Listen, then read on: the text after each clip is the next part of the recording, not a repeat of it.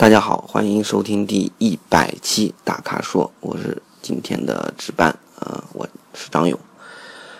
嗯，大咖说到了第一百期了，嗯，有感慨，但是其实也没什么感慨的，因为我们的故事才刚刚开始。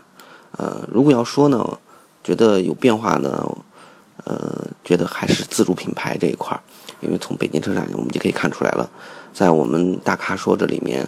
呃，回答了相当多的问题，但是，呃，越来越体现出来一点，就是大家对于自主品牌的关注度越来越高了。呃，关注度提升了，说明信任感和好感都在提升，这是非常好的一件事情。嗯，我们也非常欣喜能看到这种变化。啊，好吧，今天我们就来回答问题，而今天的关于自主品牌的一个问题也是挺多的。啊，第一个问题，这位网友叫 W，他问。宝骏五六零精英版和帝豪 GS 1.8中配，哪个更有性价比？啊，虽然还不知道帝豪 GS 的报价。嗯，这个问题问的是恰到时机呀，因为昨天晚上帝豪 GS 刚刚上市，然后今天呢，我们在那个微信里面也会有一个专门的呃及时的报道，你可以关注一下。如果说。呃，现在来回答问这个问题呢，呃，我觉得首先得给您说一声很抱歉，我很可能不能给你一个特别直接的一个回答，哪一款更好一点，还做不到。呃，因为宝选择宝骏五六零，我觉现在来看完全没有问题。我们之前也报道很多次，从从媒体的报道，从我们的感觉，从市场口碑来说，这款车都是。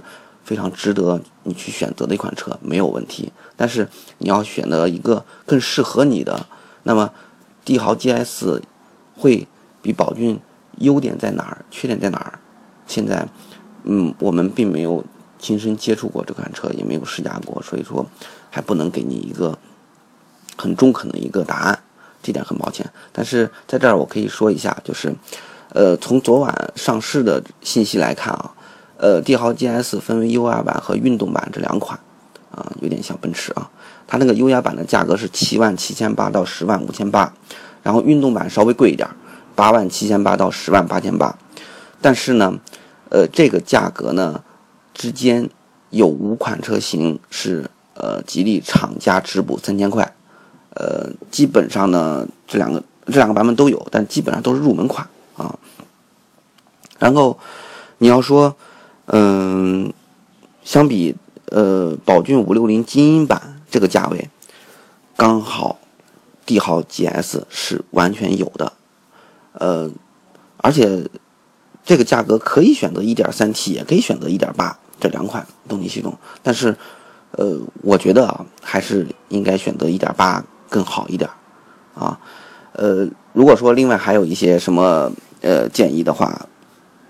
嗯，我相信每个人对于美都有自己的一些看法吧。对我来说，我觉得帝豪 GS 真比宝骏要漂亮的多，这一点我挺心动的。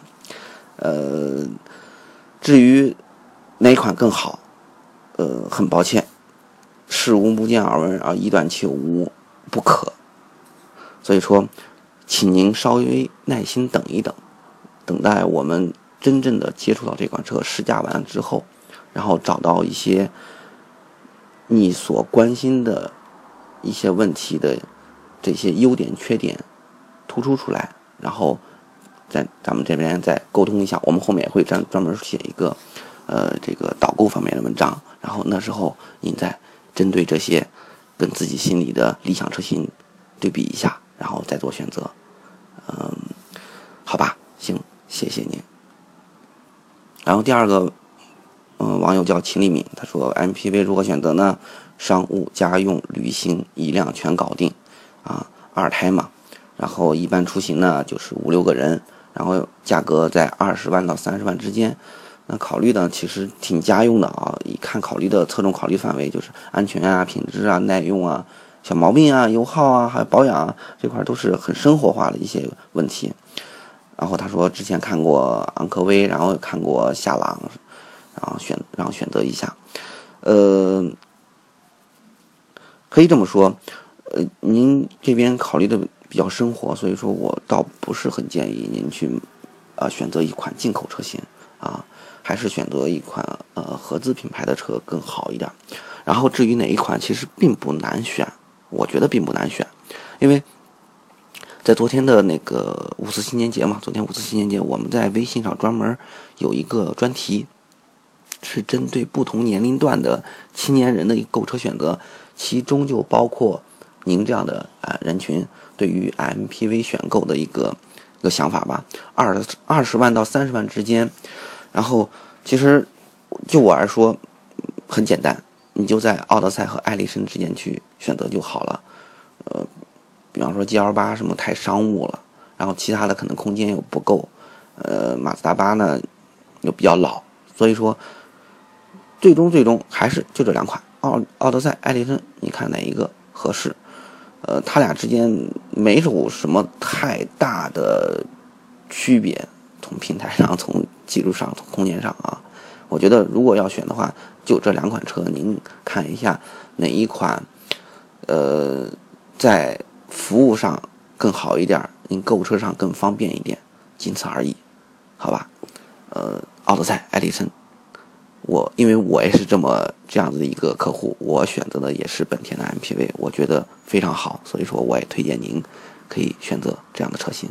好，好，谢谢。然后我们下一个朋友叫你是不是我的托？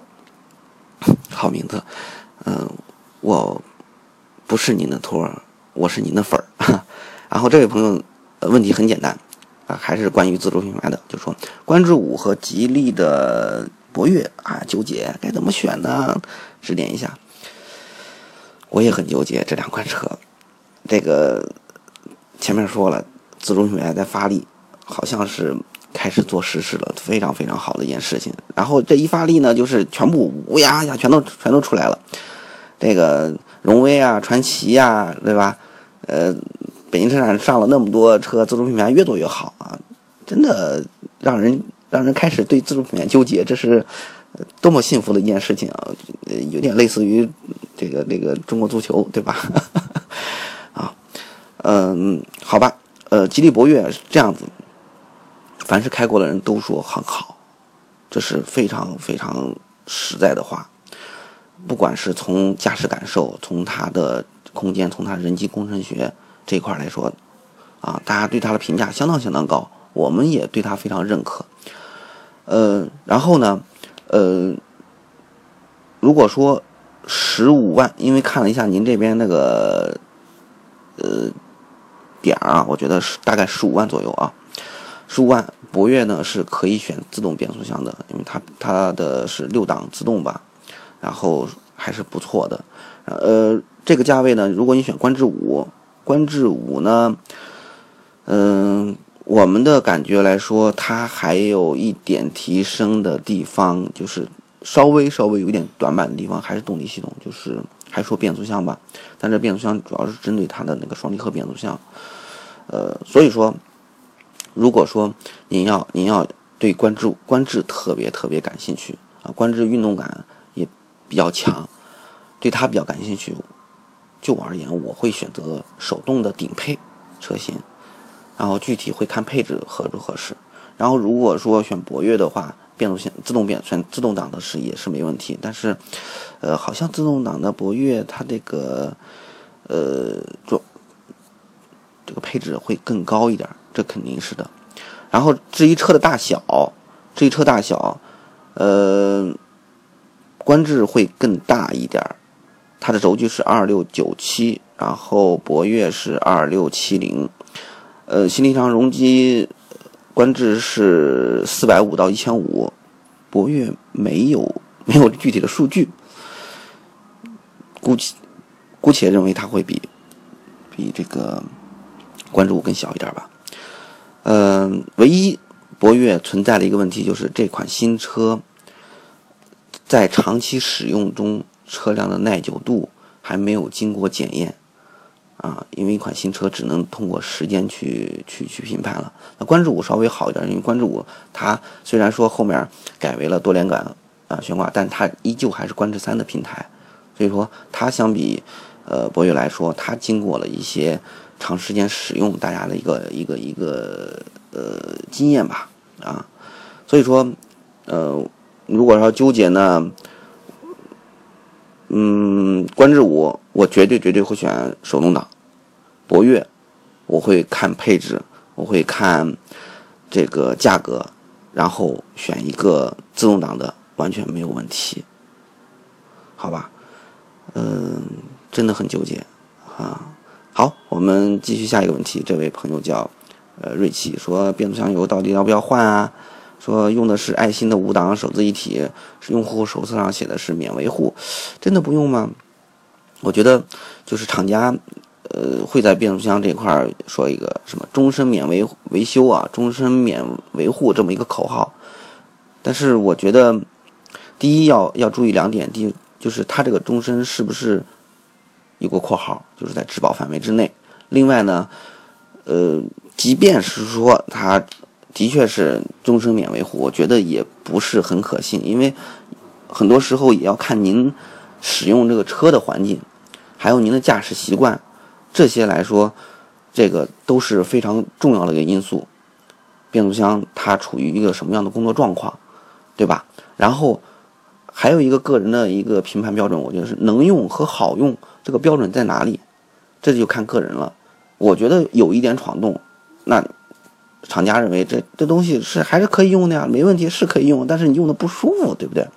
然后呢，以我的观点来看，嗯，你就不要管它是不是说什么免维护了，你到了。大约五万或者六万公里你就一换，因为变速箱油又不像机油那么频繁的更换，那么必要的去去去去关心它。